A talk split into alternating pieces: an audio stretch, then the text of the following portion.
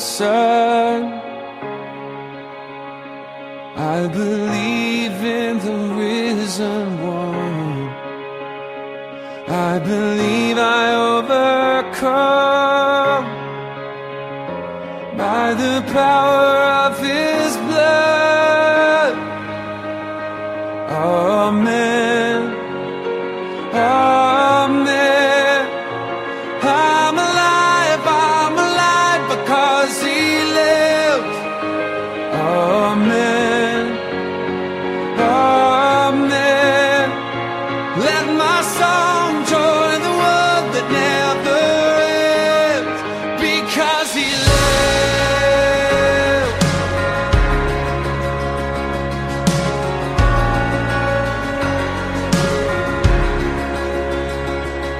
I was dead in the grave.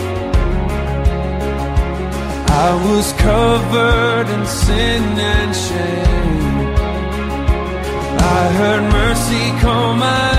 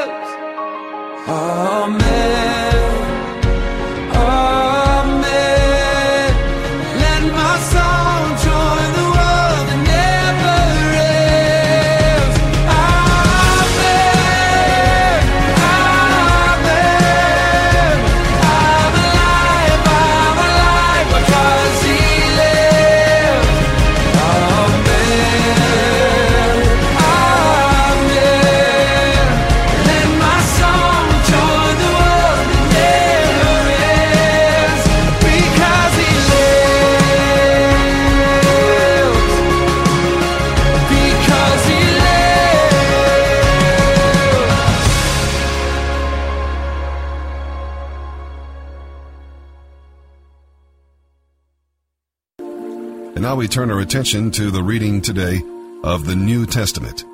And it'll be from Acts chapter 5, verses 1 through 42, where we'll read about pretending.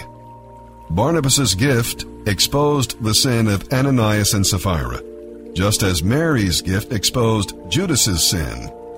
The couple lied to the Spirit, to the church, and to Peter, and it cost them their lives.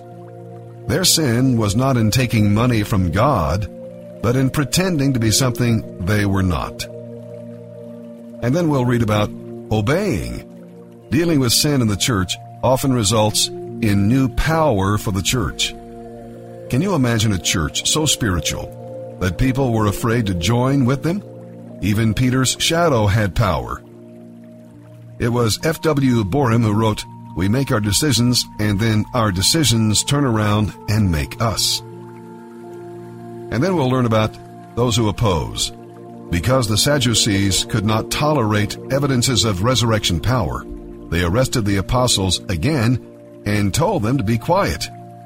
Well, we ought to obey God rather than men, is their response. Gamaliel advised neutrality, which means avoiding the truth and letting Satan move in. With all the evidence they had seen, the council's neutrality was actually dishonesty. If you followed Gamaliel's advice in any other area of life, uh, science, cooking, finance, it would lead to paralysis and then death. And with that, let's begin our reading today in the New Testament.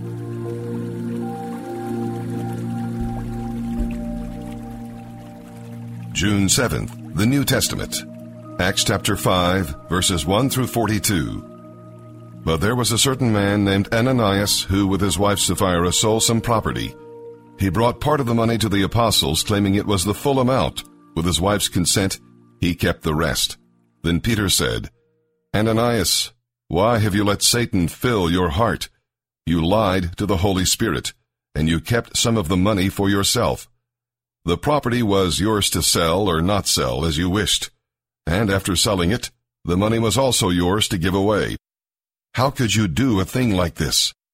You weren't lying to us, but to God. As soon as Ananias heard these words, he fell to the floor and died. Everyone who heard about it was terrified. Then some young men got up, wrapped him in a sheet, and took him out and buried him. About three hours later, his wife came in not knowing what had happened. Peter asked her, Was this the price you and your husband received for your land? Yes, she replied, that was the price. And Peter said, How could the two of you even think of conspiring to test the Spirit of the Lord like this? The young men who buried your husband are just outside the door, and they will carry you out too. Instantly, she fell to the floor and died. When the young men came in and saw that she was dead, they carried her out and buried her beside her husband. Great fear gripped the entire church and everyone else who heard what had happened. The apostles were performing many miraculous signs and wonders among the people, and all the believers were meeting regularly at the temple in the area known as Solomon's Colonnade. But no one else dared to join them even though all the people had high regard for them. Yet more and more people believed and were brought to the Lord, crowds of both men and women. As a result of the apostles' work, sick people were brought out into the streets on beds and mats, so that Peter's shadow might fall across some of them as he went by. Crowds came from the villages around Jerusalem, bringing their sick and those possessed by evil spirits, and they were all healed. The high priest and his officials, who were Sadducees, were filled with jealousy. They arrested the apostles and put them in the public jail.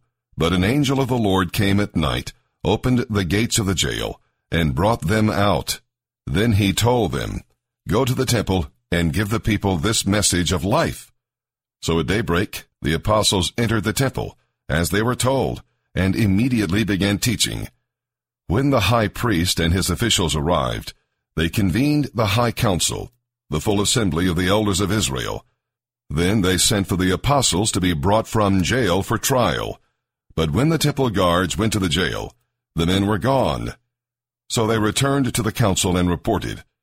The jail was securely locked, with the guards standing outside. But when we opened the gates, no one was there. When the captain of the temple guard and the leading priests heard this, they were perplexed, wondering where it would all end. Then someone arrived with startling news. The men you put in jail are standing in the temple teaching the people. The captain went with his temple guards and arrested the apostles, but without violence, for they were afraid the people would stone them. Then they brought the apostles before the high council, where the high priest confronted them. Didn't we tell you never again to teach in this man's name? he demanded. Instead, you have filled all Jerusalem with your teaching about him, and you want to make us responsible for his death. But Peter and the apostles replied, We must obey God rather than any human authority. The God of our ancestors raised Jesus from the dead after you killed him by hanging him on a cross. Then God put him in the place of honor at his right hand as Prince and Savior. He did this so the people of Israel would repent of their sins and be forgiven. We are witnesses of these things, and so is the Holy Spirit, who is given by God to those who obey him. When they heard this, the high council was furious and decided to kill them. But one member, a Pharisee named Gamaliel, who was an expert in religious law and respected by all the people, stood up and ordered that the men be sent outside the council chamber for a while. Then he said to his colleagues, Men of Israel, take care what you are planning to do with these men. Some time ago, there was that fellow Theudas, who pretended to be someone great. About 400 others joined him, but he was killed, and all his followers went their various ways. The whole movement came to nothing. After him, at the time of the census, there was Judas of Galilee. He got people to follow him, but he was killed too, and all his followers were scattered. So my advice is, leave these men alone, let them go. If they are planning and doing these things merely on their own, it will soon be overthrown. But if it is from God, you will not be able to overthrow them. You may even find yourselves fighting against God. The others accepted his advice. They called in the apostles and had them flogged. Then they ordered them never again to speak in the name of Jesus, and they let them go. The apostles left the high council rejoicing that God had counted them worthy to suffer disgrace for the name of Jesus. And every day, in the temple and from house to house, they continue to teach and preach this message Jesus is the Messiah. We're reading from Psalm 125, verses 1 through 5. You know, trusting the Lord means security and stability. Built on Mount Zion and surrounded by the mountains, Jerusalem was an impregnable fortress. The pilgrims felt safe when they arrived there after their dangerous journey. As a citizen of the heavenly Zion, you are safe in the Lord's care. Trusting the Lord also means sovereignty, bowing down to the God who holds the righteous scepter. Wickedness in our world is a temptation even to the righteous, as we'll read. So keep submitted to Him. And sanctity is a third result of trusting the Lord. When you walk by faith, you avoid the dangerous detours that lead you away from the path of righteousness. God has made you safe so that you might be submitted, and your submission should lead to separated living. As it says in the book of James, chapter 2 verse 20, faith without works is dead. Psalm 125, verses 1 through 5. A song for pilgrims ascending to Jerusalem. Those who trust in the Lord are as secure as Mount Zion. They will not be defeated, but will endure forever. Just as the mountains surround Jerusalem, so the Lord surrounds his people both now and forever. The wicked will not rule the land of the godly, for then the godly might be tempted to do wrong. O Lord, do good to those who are good, whose hearts are in tune with you. But banish those who turn to crooked ways, O Lord. Take them away with those who do evil. May Israel have peace. Proverbs 16, verse 25. There is a path before each person that seems right, but it ends in death.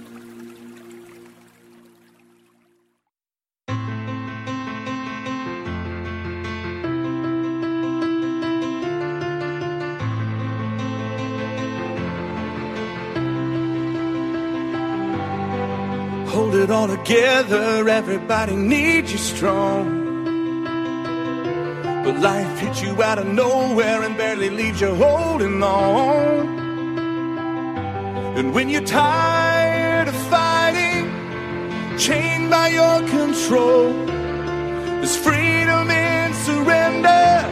Lay it down and let it go. So when you're on your knees and answers seem so far away, you're not alone. Stop holding on and just be held.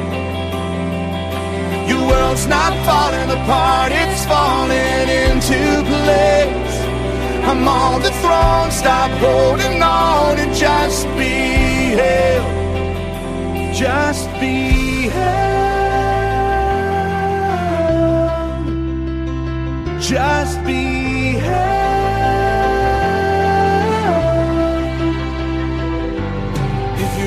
on a storm, you wonder if I love you still.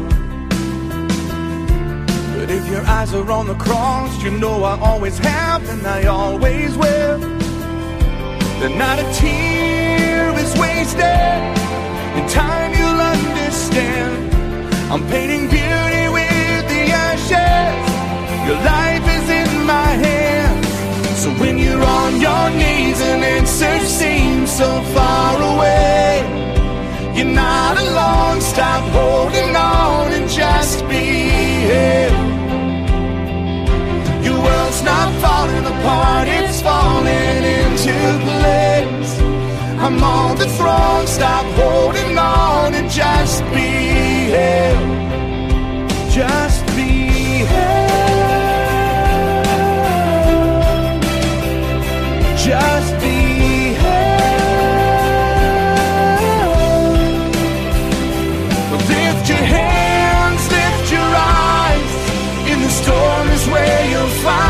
And where you are, I'll hold your heart. I'll hold your heart.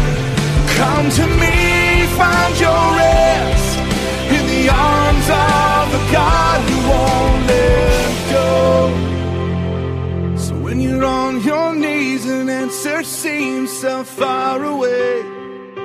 You're not alone. Stop holding on and just be held. World's not falling apart, it's falling into place. I'm on the throne. Stop holding on and just be